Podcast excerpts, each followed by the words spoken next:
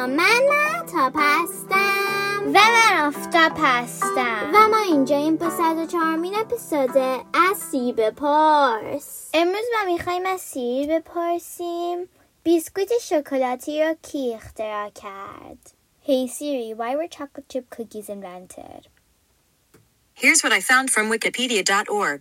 Chocolate chip cookies originated in the United States around 1938, When Ruth Graves Wakefield chopped up a Nestle semi sweet chocolate bar and added the chopped chocolate to a cookie recipe. سیر می‌گوید بیسکویت شکلاتی در سال 1938 توی آمریکا به وسیله روث ویکفیلد اختراع شد.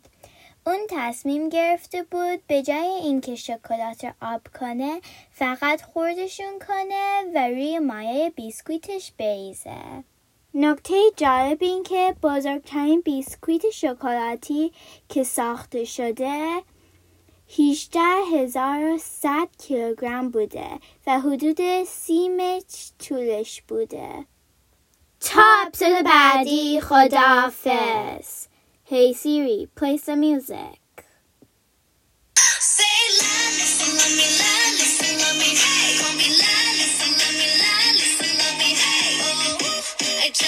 attitude, my touch, on a. go.